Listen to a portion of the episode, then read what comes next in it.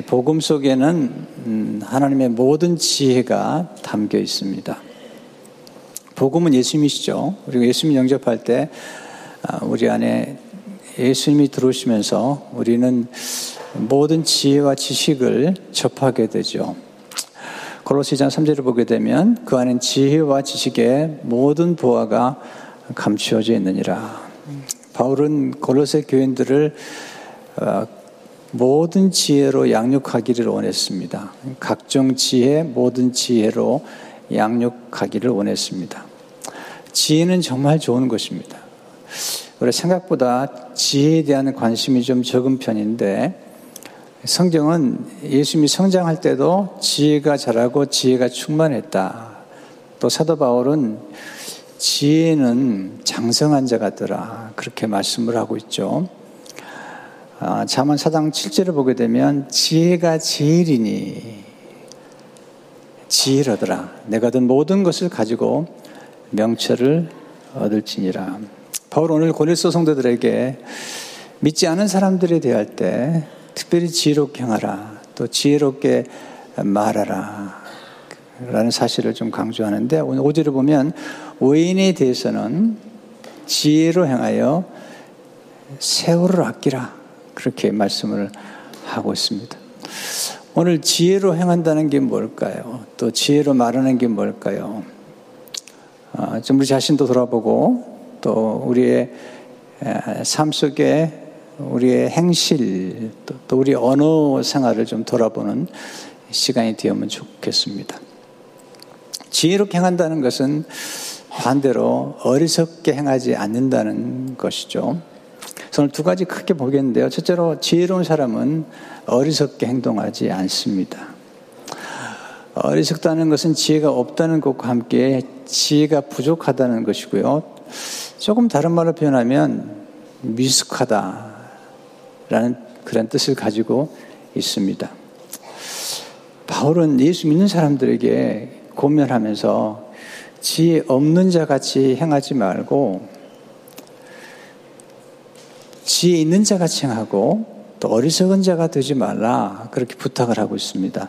예수 믿는 사람들에게 하는 얘기예요. 에베소 5장 17절과 17절, 15절, 17절을 보게 되면 지혜 없는 자 같이 하지 말고 오직 지혜 있는 자 같이 하여 그러므로 어리석은 자가 되지 말고 성경이 말하는 어리석은 자가 뭘까요?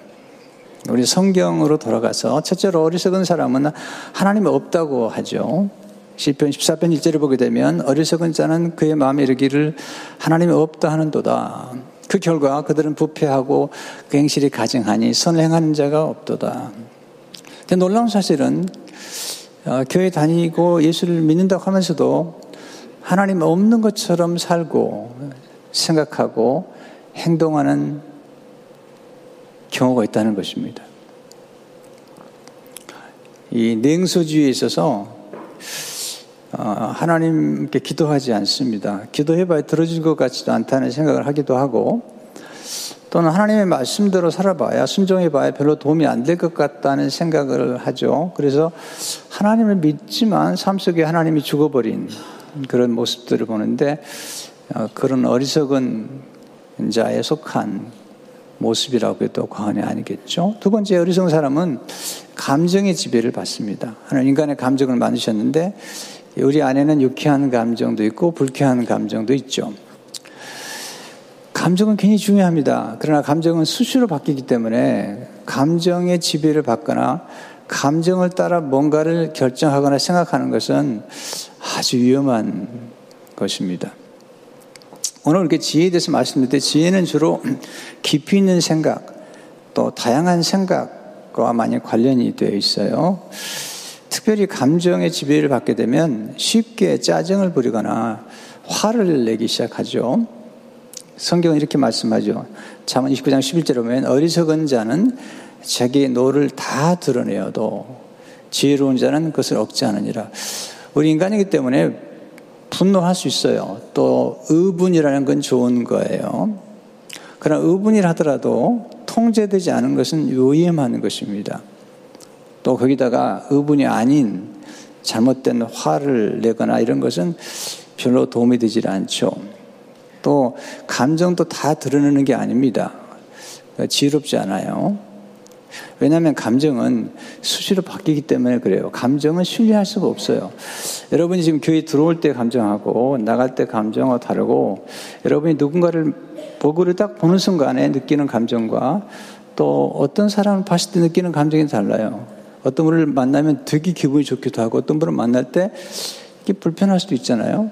이것은 우리 인간이 가지고 있는 연약함 때문입니다. 그러나 성숙한 사람들은 그런 감정을 뛰어넘어서 살아가는 사람들이죠. 자문 14장 17절에 보면 노하기를 속히 하는 자는 어리석은 일을 행하고 왜냐하면 이 분노를 하게 되면 우리의 이성이 마비가 됩니다. 그래서 생각이 잘 안 되죠.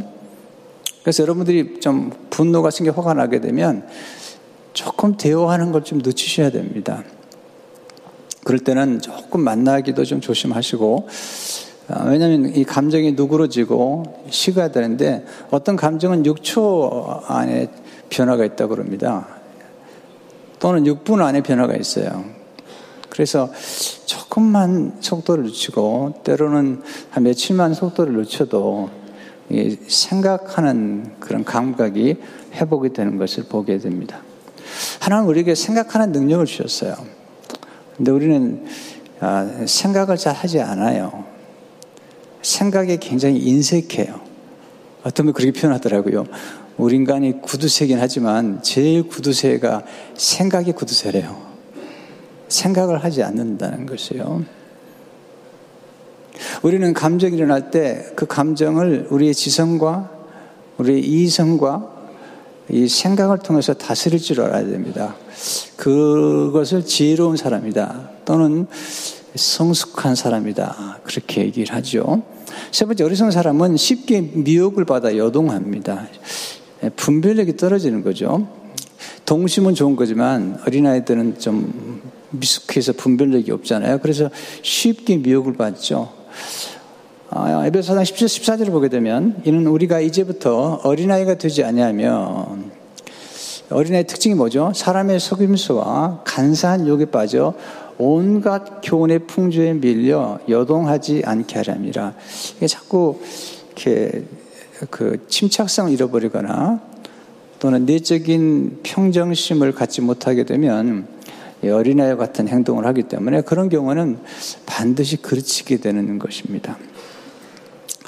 여러분이 어떤 말을 듣는다고 다 믿어서는 안 되는 것입니다. 잠언 14장 15절에 보게 되면 어리석은 자는 온갖 말을 믿으나 슬기로운 자는 자기 행동을 삼가하니라. 지혜로운 사람은 깊이 생각하고 다양한 각도로 생각하는 것입니다. 본다고 다 믿어서는 안 되고 들은다고 다 믿어서는 안 되는 것이죠. 네 번째, 어리석은 사람은 욕망의 지배를 받고 본능을 따라 살아가는 것입니다. 인간에게 욕망은 중요하죠. 식욕, 성욕, 성취욕 중요하지만 도를 넘으면 안 되죠. 탐욕은 우상숭배라는 말을 했고요.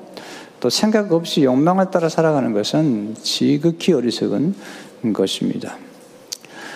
여러분, 욕망이 중요하지만 그 욕망이 너무 지나치거나 너무 도가 넘으면 분별력을 상실해 버립니다. 여러분, 하나님이 우리에게 주시고 싶은 것이 있는데 그것은 우리가 원하는 것보다는 우리가 필요한 것, 우리가 정말 잘 되는 것을 주기 원하시는 거죠. 근데 욕망의 지배를 받거나 본능의 지배를 받게 되면 예, 소중하게 뭔가를 놓치는 거죠. 에서가 대표적인 사람이죠. 에서는 팥죽 한 그릇 먹는 것 때문에 장 자권을 팔았던 어리석은 사람이죠.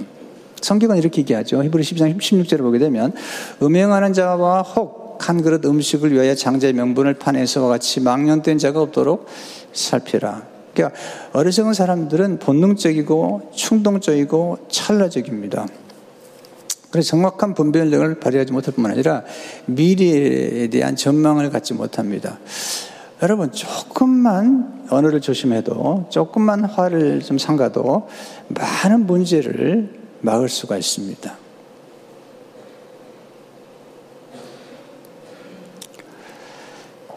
여러분 생각하지 않고 본능을 따라 산다는 것은 짐승처럼 살아간다고 성경은 말씀하고 있죠. 유다서 1장 10절에 보면 이 사람들은 무엇이든지 그 알지 못하는 것을 비방하는도다.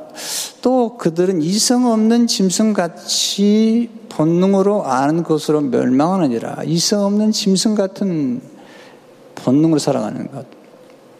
그러면서 유다는 특별히 세 사람을 얘기해요. 가인, 또 하나는 발람, 또 하나는 어, 모세를 예, 권위에 도전했던 고라.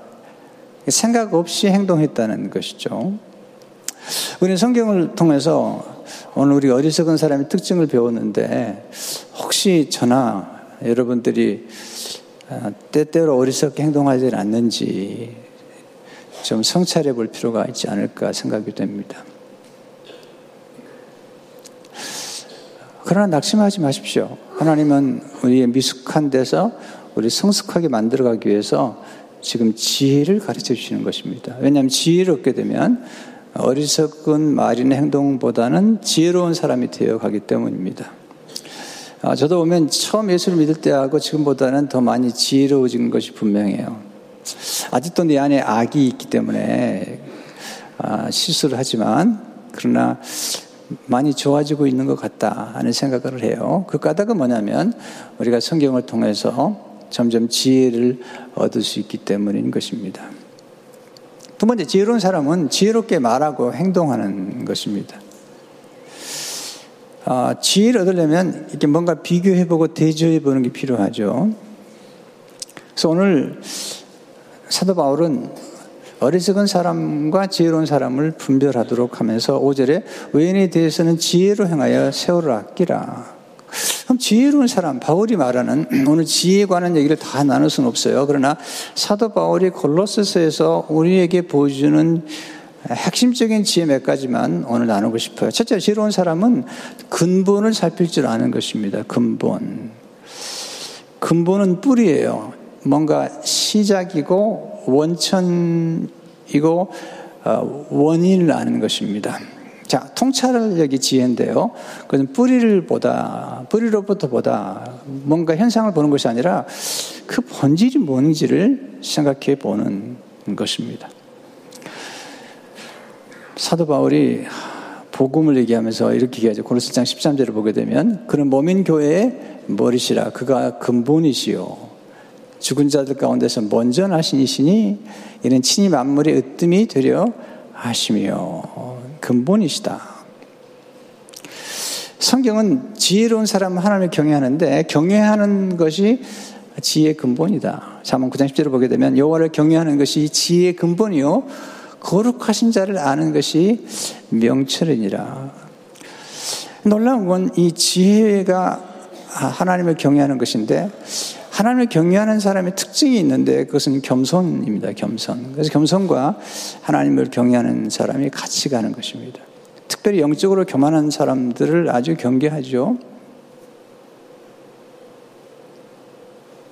그래서 하나님이 겸손하고 여호와를 경외하는 사람에게는 모든 걸 주겠다는 겁니다. 잠언 22장 4절 보게 되면 겸손과 여호와를 경외함의 보상은 재물과 영광과 생명이니라. 심지어는 자녀들까지 복을 주기 때문에 여호와를 경외하는 것이 보배라. 보배 상자와 같다고 말씀하고 있습니다. 두 번째, 지혜로운 사람은 신중하게 행동하는 것입니다. 지혜는 신중함에 있습니다. 이 신중이라는 단어 가운데 이 두 번째 단어는 무게라는 단어입니다. 무엇을 하든지 아주 무게 있고 신중하게 생각하고 말하고 행동하는 것입니다. 그래야지 신중하게 결정할 수가 있는 것입니다. 지혜는 자세의 주의를 살펴보는 것입니다. 세심하게 살펴보는 것입니다. 에베소 5장 15절을 보게 되면 그런즉 너희가 어떻게 할지를 자세히 주의하여 지엄자 같이 말고 오직 지혜 있는 자 같이 하라. Be very careful이라고 말하셨어요. 아주 자세하게. 특별히 지도자들에게 는 이걸 요구하죠. 사도 바울이 영의 아들 디도나 디모데에게 요구할 때 지도자를 세우는 사람, 지도자 세울 때는 반드시 살펴야 할 몇 가지를 얘기하는데 그 중에 하나가 신중이에요. 디도서 1장 7절 8절에 보면 감독은 예, 목회자나 또는 장로님들이겠죠. 교회 같으면 지도자들이겠죠. 하나님의 청지기로서 책임망할 것이 없고 제 고집대로 하지 아니하며 고집이라는 것은 한 가지만 보는 거예요. 집착하는 거예요. 그 다음에 급히 분내지 아니하며 이게 감동, 감정을 따라 급히 분내면 지도자가 되는 것은 좀 무리가 있죠. 신중하며, 의로우며, 절제하며, 예, 이 신중과 절제가 같이 가는 것입니다. 예수님은 굉장히 많은 일을 하셨지만 허둥대거나 감정을 따라 막 여동을 치시거나 그런 적이 없으십니다. 늘 평정심을 가지고 사람들을 만나고 대하시고 네, 그렇게 일하셨죠. 사도 바울은 영의 아들, 자기 영적인 아들 디모데에게 마지막 남긴 유언이 디모데서 사장에 나오는데 사장 5절에 오면 그러나 나는 모든 일에 신중하여 모든 일에 신중하라는 것입니다. 자, 모든 일에 신중하다는 거 어떻게 할 수 있을까요? 그것은 어떤 일을 할 때는 모든 자료를 종합하라는 거예요. 누가 보고 오을 기록한 누가가 아주 신중한 사람이죠. 누가는 의사였죠. 아, 그런 아주 명석한 신학자요. 또 역사가라고도 얘기합니다. 누가는 누가복음 기록하면서 예수님의 지혜를 많이 강조해요. 그런 사도행전을 기록했던 또 사람이죠. 그러니까 누가복음 기록할 때 아, 신중하기, 신중한 것이 무엇인가에 대해서 얘기를 하고 있는 것입니다. 누가복음 1절 4절을 보게 되면 우리 중에 이루어진 사실에 대하여 처음부터 목격자와 말씀에 일꾼된 자들이 전해준 그대로 내력을 주술하려고 붓을 든 사람이 많은지라 그 모든 일을 근원부터 잡으세요. 자세히 미루어 살핀 나도 대우빌로 각하에게 차례대로 써보내는 것이 좋은 줄 알았나니 이는 각하가 알고 있는 바를 더 확실하게 하려 합니다. 근원부터 자세히 미뤄 살펴 그리고 차례대로 써보내는 것이 좋은 줄 알고 알고 있는 바를 더 확실하게 알도록 하게 하는 것입니다. 지혜로운 사람은 다양한 각도에서 다양한 정보를 수집한 후에 결론에 이르게 되죠. 지혜로운 사람은 잘 경청합니다. 왜냐하면 잘 경청해야지 되는데 다양한 사람들의 의견들을 경청하는 중에 옳고 그름을 분별할 수가 있기 때문인 것입니다. 여러분 제가 설교 한 편을 준비하기 위해서 얼마나 많은 준비를 하는지 여러분 아신다면 아마 감히 놀라실 것입니다.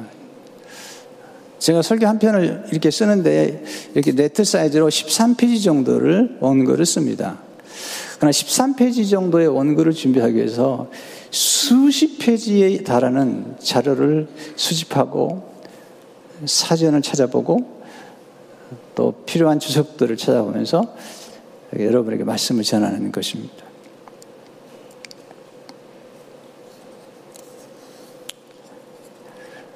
그래야만이 지혜를 가르칠 수 있기 때문이죠. 여러분 신중해야 됩니다. 어, 제가 목회자로서 가면, 가는 길은 신중한 것입니다. 어떤 분이 저한테 그러더라고. 예, 돌다리도 두드려 가는데 목사님은 세 다리도 두드려 가는군요. 네. 저는 세 다리도 두드려 가는 사람이에요. 그래도 가끔 실수를 해요. 어떤 일이 있으면 저는 모든 걸 종합해요. 심지어 여러 목사님께 전화해서 물어봐요. 그리고 정보와 데이터를 조사한 다음에 어떤 결론에 이르게 됩니다. 그래도 실수를 하는데 말이죠. 네. 세 번째, 지혜로운 사람은 세월을 아낄 줄 아는 거죠. 세월을. 세월을 낭비하지 않는 것. 모든 것이 축적되지만 시간은 축적되지 않습니다. 근데 중요한 것은 우리 시간을 어디에 쓰냐는 거예요. 여러분, 다른 사람의 시간을 빼앗지 않도록 조심하셔야 됩니다. 저는 시간 약속을 잘 지키려고 노력을 해요. 아, 또는 시간이 늦어지면 양해를 구하기도 하고 또는 양해를 못 구했으면 나중에라도 설명을 합니다. 왜 늦어질 수밖에 없는지. 그래서 거의 아, 시간을 한 약속에 대해서는 지키려고 노력을 하고 만약에 조금 늦어지면 반드시 설명을 하죠. 특별히 장례식이나 결혼식에는 또 집회 장소에는 항상 빨리 가고요. 또 집회를 갔을 때 몇 분까지 아, 이렇게 저를 데리러 오는 사람 기다리면 항상 10분 전에 내려가거나 이번에도 우리 차정숙 권사님 장례배에 57분 아, 전에 도착했습니다. 거의 1시간 전에 도착했습니다. 여러분, 시간을 잘 지킨다는 것으로 신뢰를 얼마든지 얻을 수가 있습니다. 아, 저분은 시간을 잘 지키는 사람이에요. 혹시 시간을 못 지켰을 때는 무슨 이유가 있겠지라고 이해를 받을 수 있는 거예요.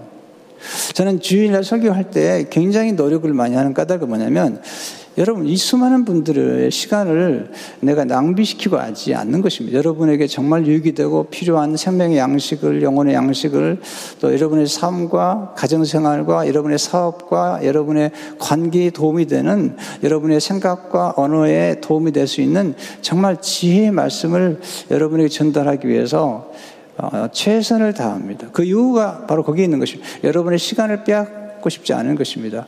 허튼 소리를 하고 싶지 않은 것입니다. 처음부터 끝까지 소중한 얘기를 하고 싶은 것입니다.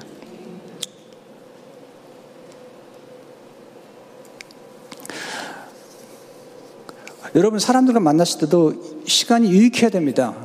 모여서 험담이나 하고 쓸데없는 말을 하고 나서 돌아가는 길에 허전하지 마시고요. 좀 의미 있고 좀 더 보람 있는 하나님 말씀을 함께 나누기도 하고 깨달은 걸 나누기도 하고 돌아가는 길이 참 좋았다. 이런 생각을 하도록 해야 됩니다. 세월을 아낀다는 말이 원래 원어에 보면 모든 기회를 선용한다는 뜻이죠. 지혜란 지혜로운 사람 모든 기회를 선용하는 것입니다. 기회가 굉장히 많습니다. 길에 널려 있는 게 기회입니다. 우리가 만나는 사람이 기회인 것입니다. 여러분이 설교를 듣고 있는데 이 설교 자체가 여러분에게 놀라운 기회가 될 것입니다. 여러분의 생애를 풍성하고 아름답게 만들 수도 있고, 네, 여러분의 관계를 아름답게 만들 수 있는 그런 놀라운 기회가 될 수 있는 것입니다. 저는 기회를 늘 눈이 열려 있습니다. 그런 늘 기회를 찾아냅니다. 그리고 기회를 포착하고 기회를 선용합니다. 그럼 기회가 뭘까요? 바울이 얘기하고 하나님이 말씀하신 기회가 뭘까요? 그, 그 기회는 그, 그 지혜로운 사람은 뭘까요? 지혜로운 사람은 영혼을 얻는 사람이에요, 영혼. 네. 사람을 얻는 게 지혜인 것입니다. 제만 11장 30절 보게 되면 의인의 열매는 생명나무라 지혜로운 자는 사람을 얻느니라. 모든 게 사람을 얻는 쪽으로 가야 됩니다. 교회의 모든 것은 영혼을 구원하고 사람을 키우고 오늘처럼 비전스쿨에서 사람을 남기는 일에 초점을 맞춰야 되고 그래야만이 교회가 계속 성장할 수가 있는 것입니다. 가장 지혜로운 사람은 하나님을 하나님을 소유한 사람이죠. 바울은 하나님을 소유했잖아요. 예수님을 소유했잖아요. 그 다음에 지혜로운 사람은 사람을 얻을 줄 아는 사람인 것이죠. 왜냐하면 하나님이 사람을 통해서 복을 주기 때문이에요. 또 사람과의 관계를 통해서 우리가 진정한 기쁨을 누릴 수 있기 때문이죠.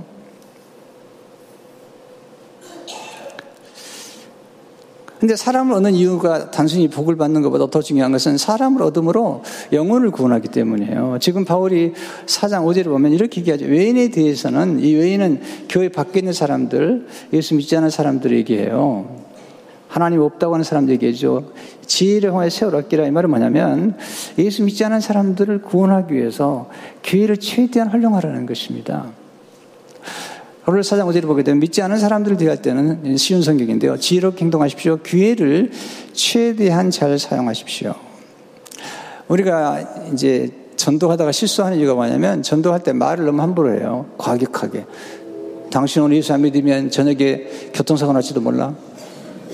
막 이렇게 위협하듯이 또 강압하듯이 표현하는 것은 그건 지혜롭지 않습니다. 제가 오늘 어리석은 자를 얘기한다고 해서 어리석은 자들을 무시하는 게 아닙니다. 어리석은 자들에 대한 거룩한 부담감을 가지고 설교하는 것입니다. 바울이 그리했습니다. 로마 7장 14절을 보면 헬라인이나 야만이나 지있는 자나 어리석은 자에게 다 내가 빚진 자니라. 우리는 어리석은 사람에게도 야만이라도 복음을 빚진 사람이기 때문에 그들을 어떻게 하든지 예수님께 인도하도록 노력해야 되고 우리 주위에 어리석은 사람이 있다면 그 사람은 지혜로운 사람이 될 수 있는 가능성을 가졌기 때문에 그분들에게 각종 지혜와 모든 지혜를 가르치는 것이 우리가 해야 될 일 중에 하나인 것입니다. 지혜로운 사람은 영혼의 소중함을 아는 것입니다. 사람처럼 소중한 게 없습니다. 생명처럼 귀한 게 없는 것입니다.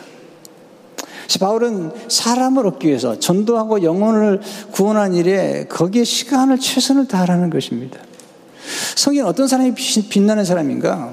영혼을 구원하는 것입니다. 다니엘서 12장 3절에 오게 되면 지혜 있는 자는 궁창의 빛과 같이 빛날 것이요 많은 사람을 어른대로 돌아오게 한 자는 별과 같이 영원토록 빛나리라. 그래서 우리 교회에서 가장 중요한 것은 여러분들의 목자가 되는 겁니다. 목자가 돼서 사람들을 전도하고 그리고 목원들을 키워서 또 다른 목원들을 키울 수 있도록 재생산하는 것.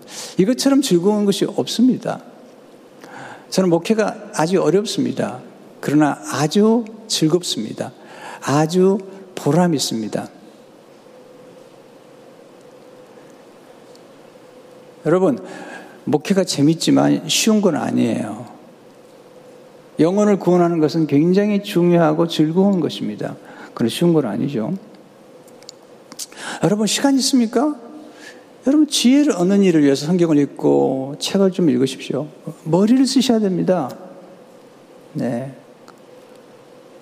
그리고 어떻게 하든지 내게 주어진 시간이 남은 시간에 어떻게 하면 영혼을 구원할까? 이게 관심을 가져야 되는 거죠. 이번에 말씀 준비하는 중에 마침 시간을 아껴서 생명을 많이 구원한 한 그리스도인에 관한 얘기를 읽게 됐어요. 참 감동을 받았어요. 읽어드릴게요.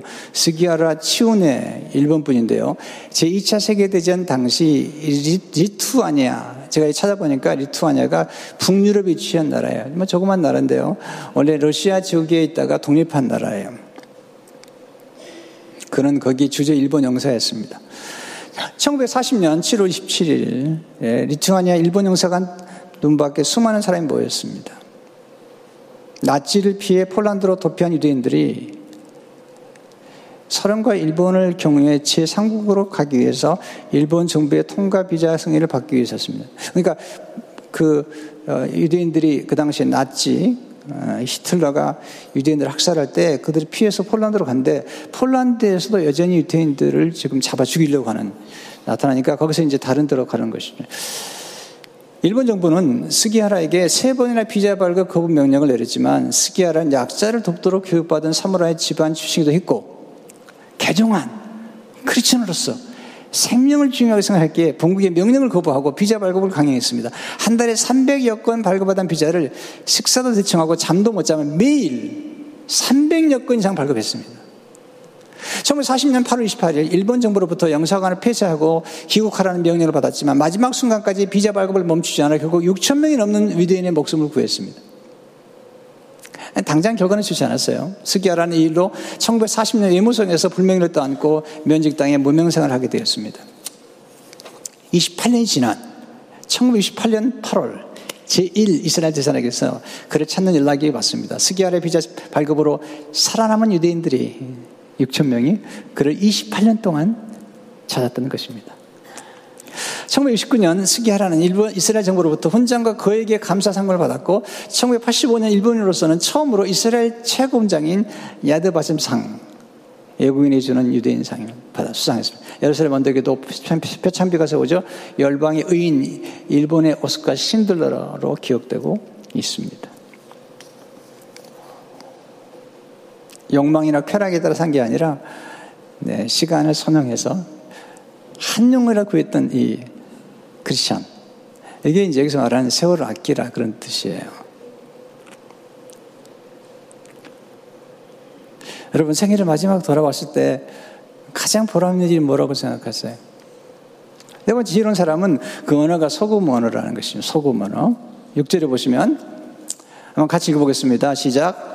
너희 말을 항상 은혜 가운데서 소금으로 맛을 낸것 같이 하라. 그리하면 각 사람에게 마땅히 대답할 것을 알리라. 이 말이 중요한데 특별히 대답할 말. 특별히 예수 믿지 않은 사람들이 우리에게 뭔가 물어봤을 때 대답할 것을 알리는라는 것입니다.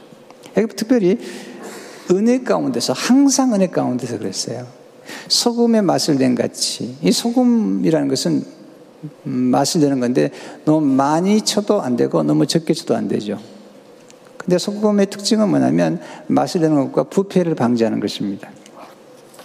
지혜로운 사람은 말에 굉장한 능력이 있고요. 지혜로운 사람은 말에 지혜가 있습니다. 맛을 내는 맛. 이게 뭐 은혜로운 말을 하는 것입니다. 말이 얼마나 무서운지 아시죠? 사람을 살리기도 하고, 사람을 죽이기도 하고, 세우기도 하고, 무너뜨리기도 하는 것입니다. 소금은 굉장히 중요합니다. 우리 몸은 물로 되어 있습니다.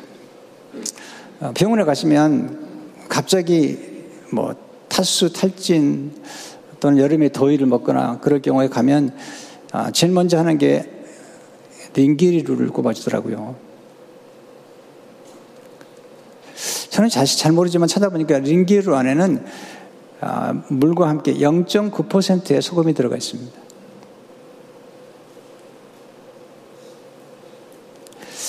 오래전에 아마 우리 차, 이 김용일 장님이 저한테 선물하신 것 같아요. 차마고도라고 하는 그 다큐멘터리 DVD를 선물해 주셨는데 기억나세요? 장모님? 네. 그 참하고도에 보면요, 두 가지가 굉장히 중요합니다. 하나는 뭐냐면요, 높은 데 살기 때문에 높은 데 사는 사람들에게 중요한 게 참이다, 차. 티. 왜냐하면 높은 곳에는 비타민을 섭취할 수 있는 그런 채소가 없기 때문에 차에다가 야크라고 하는 동물의 우유를 타가지고 먹으면 비타민을 섭취할 수가 있습니다. 그래서 차가 그렇게 중요한지 몰랐습니다. 그또 하나 중요한 건 소금입니다. 소금을 얻기 위해서 아주 멀리까지 갑니다. 그 가는 길이 보통이 어려운 게 아닙니다.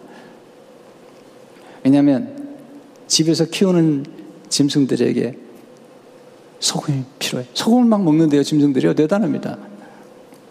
최근에 제가 유튜브를 보다 보니까 이 염소들이 이 댐을 올라가는 겁니다. 댐이 굉장히 가파른데 올라가는 겁니다. 미끄러지면 죽는 것입니다. 근데 아주 아슬아슬 올라가는데 올라가는 이유가 뭐냐면 소금을 먹기 위해서인 것입니다. 요즘 이제 소금을 많이 먹지 말라는 얘기를 하는데 여러분 조심하실 것은 뭐냐면 여러분들이 그렇게 충고를 하더라고요. 이 소금이라는 것을 아주 안 먹으면 안 된다는 것입니다. 특별히 이렇게 그 화학 재료로 만든 소금은 조심하라는 것입니다. 그러나 좋은 소금은 적절하게 섭취해 줘야지 이 몸의 온도나 또 몸이 부패하지 않도록 또 신진대사가 잘 형성하도록 이렇게 도와준다는 것입니다. 그리고 물이 잘 흡수될 수, 물이 흡수가 안 될 수 있는데요. 적절한 소금을 마실, 뭐, 아, 할때 몸에 물이 잘 흡수가 되어서 건강을 유지할 수 있다는 것입니다.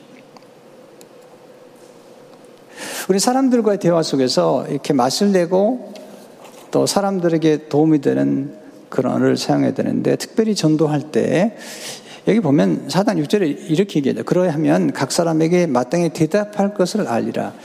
여러분 예수 믿는 사람들이요. 사람들에게 아름답게 보여야 됩니다. 감동을 줘야 됩니다. 특별히 어떤 것도 낭비하지 않아야 됩니다. 특별히 우리가 어려움을 당하거나 실패를 하거나 또 병에 걸렸거나 이럴 때도 어떤 태도를 보이냐에 따라서 예수 믿지 않는 사람이 다 지켜보고 있거든요. 놀라는 거죠.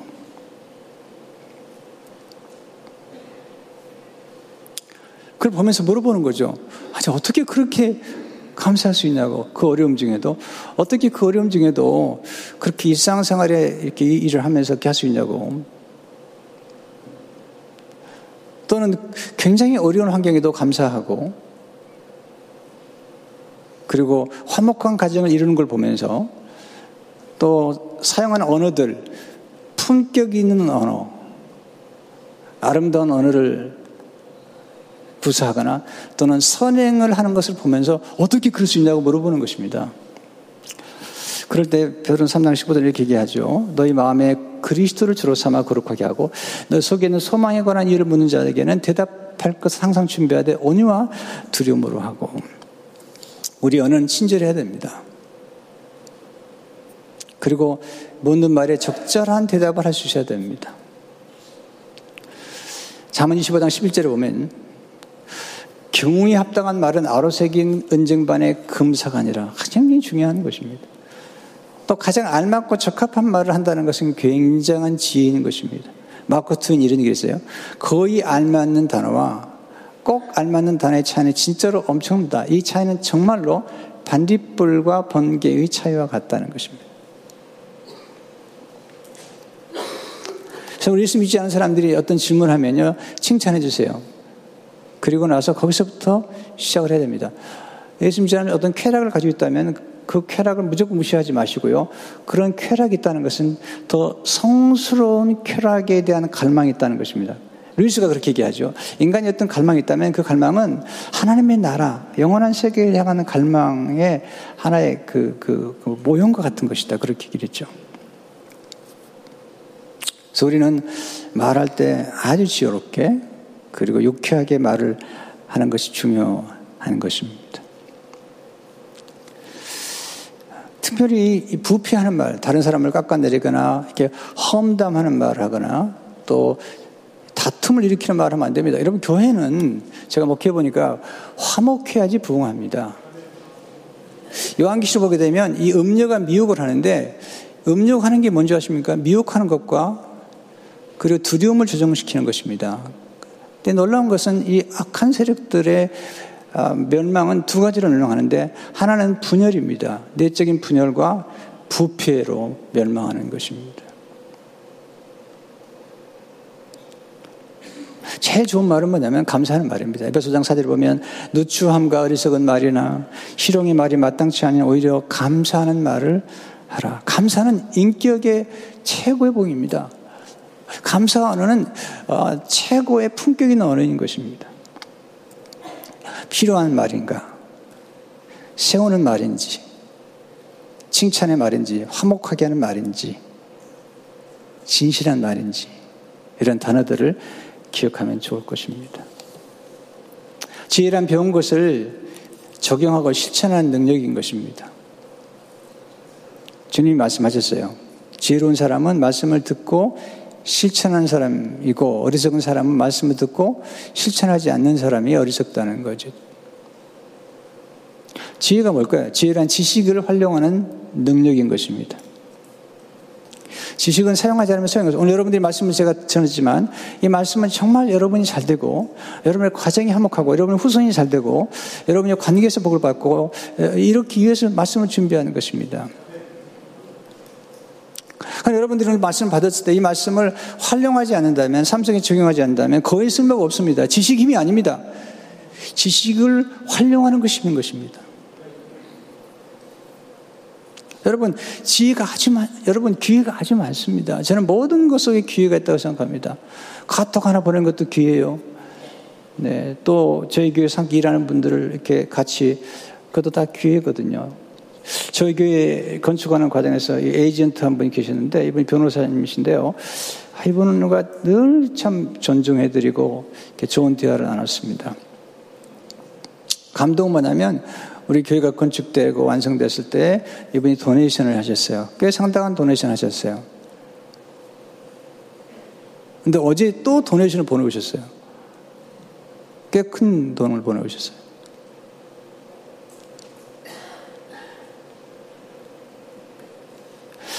그 이유는 뭐냐면 우리가 아주 그분을 존귀 여겨드렸거든요. 얼마 전에는 어머니가 돌아가셨는데 어머니 장례를 인도해달라는 부탁을 했어요. 장례를 잘 인도해드렸어요. 왜? 그게 다 기회를 순용하는 것입니다. 점점점 가까우는 것 같아요. 여러분, 요셉은 신분이 없었어요. 그런데 그가 보디발의 집에 갔을 때 기회를 순용한 것입니다.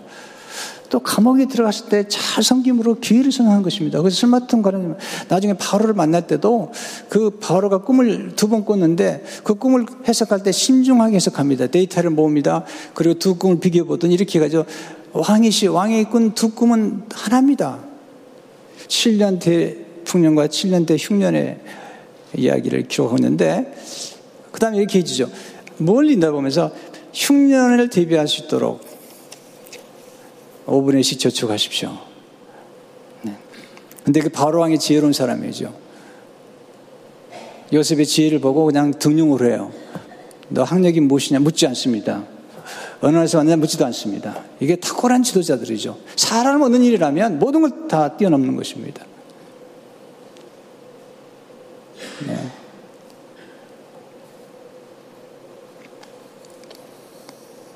예수님은 모든 기회를 선용해서 영혼을 구원했습니다.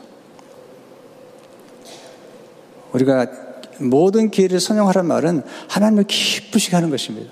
예배를 드린 것도 기쁘시게 하는 것입니다. 또 선행을 행한 기쁘시게 하는 그러나 하나님이 가장 기쁘시게 한 게 뭘까요? 영혼 구원입니다. 요한복음 6장 40절에 보면 내 아버지의 뜻은 아들을 보고 믿는 자마다 영생을 얻는 것이니 마지막 날에 내가 이를 다시 살리를 하시니라. 여러분 지혜에 관심을 가지셔야 됩니다. 여러분 지혜로운 자가 되려면 어떻게 하면 좋을까? 예수님을 영접할 뿐만 아니라 성령 충만을 늘 삼아야 됩니다. 뿐만 아니라 지혜로운 사람과 동행하셔야 됩니다. 여러분, 우리가 누구를 가까이 하느냐, 누가 우리 안에 가까이 이너서클을 있느냐를 보면 알 수 있습니다. 제가 여기까지 온 것은 제 훌륭한 멘토들과 좋은 분들을 많이 만나서 여기까지 온 것입니다. 제가 가진 지혜다, 다 거기서 배운 것들이 많습니다. 자만 13장 10절을 보게 되면 지혜로운 자와 동행하면 지혜롭고 미련한 자 사귀면 해를 받느니라. 전 여러분의 예고편을 볼 수 있습니다. 여러분이 제게 여러분이 지금 만나고 있는 사람이 누군지 그리고 여러분 자주 읽고 있는 책이 무엇인지만 보여주면 여러분의 5년과 10년 후에 어느 정도 예측할 수 있습니다. 왜? 우리가 만나는 사람들을 통해서 우리는 지혜롭기 때문이죠. 또한 겸손하셔야 됩니다. 지혜가 부족하다는 것을 알고 기도해야 됩니다. 야곱 1장 5절을 보게 되면 너 중에 누구는 지혜가 부족하거든 모든 사람이 주시는 거 굳이 않으 하나님께 구하라 그러면 주시리라. 하나님께 늘 세 가지를 구합니다. 하나님 제게 은혜를 주십시오. 은혜 없으면 아무것도 안 되는 거예요. 그 다음에 하나님 지혜를 주십시오. 이 성도도 이끌어가는데 지혜는 과업과 관련되어 있습니다. 사람들과의 관계와 관련되어 있습니다. 공동체의 안정을 유지하는 데 관련, 하나님에게 지혜를 주십시오. 문제를 해결할 수 있는 지혜를 주십시오. 위기를 관리할 수 있는 지혜를 주십시오.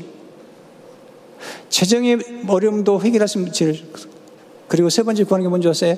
능력을 달라 기도합니다. 왜냐하면 제가 하도 연약하기 때문에. 하나님 능력을 주세요. 힘 주십시오. 잘 감당하도록. 우리 날마다 말하며 살아가죠. 오늘 보면 소금 언어를 쓰라는 거예요. 맛이 나는 언어, 부피하지 않은 언어. 네. 사람들의 마음에 감동을 주고 울림을 주는 언어, 사람들의 여러분에 끌려올 수 있는 언어를 쓰라는 것입니다. 뿐만 아니라 신중하라는 것입니다. 근본을 살피고 그리고 깊이 생각하고 그리고 넓게 생각하고 모든 데이터를 종합하고 그리고 멀리 보면서 우리가 살아가고 말하는 것은 지혜에 속하는 것입니다. 저는 여러분이 잘 되기를 원합니다. 사람들에게 사랑받기 원합니다. 좋은 존경을 받기 원합니다. 그러기 위해서는 우리가 언어 생활에 깊이 깊이 생각해. 그러나 가장 중요한 우리가 언어 생활의 핵심 뭘까요? 그것은 전도하는 것입니다. 영혼을 구원하는 것입니다. 선교하는 것입니다. 이것을 위해서 오늘 바울은 얘기하는 것입니다. 외인을 향하여서는 지혜롭게 향해서 세월을 아끼라는 것입니다. 여러분 직장에 나갑니까? 어떻게 하면 여러분을 보고 예수 믿게 만들지를 생각하셔야 됩니다. 이게 지혜를 순종하는 것입니다. 하나님의 관심은 거기에 있는 것입니다.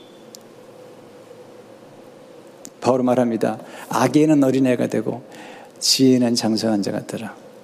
지혜도 자라요. 오늘 여러분이 들은 이 지혜가 여러분의 삶 속에 축복이 되기를 축원합니다. 하나님 아버지, 우리는 어리석습니다. 또 지혜 없이 생각하고 행동하고 말할 때가 많습니다. 이 종도 어리석을 때가 많습니다. 하나님 지혜롭고 충성된 종이 되도록 종을 불쌍히 여주시고 우리 모두가 지혜롭고 충성된 종이 되어서 많은 영혼을 죽기로 인도할 수 있도록 축복해 주옵소서. 예수 이름으로 기도합니다.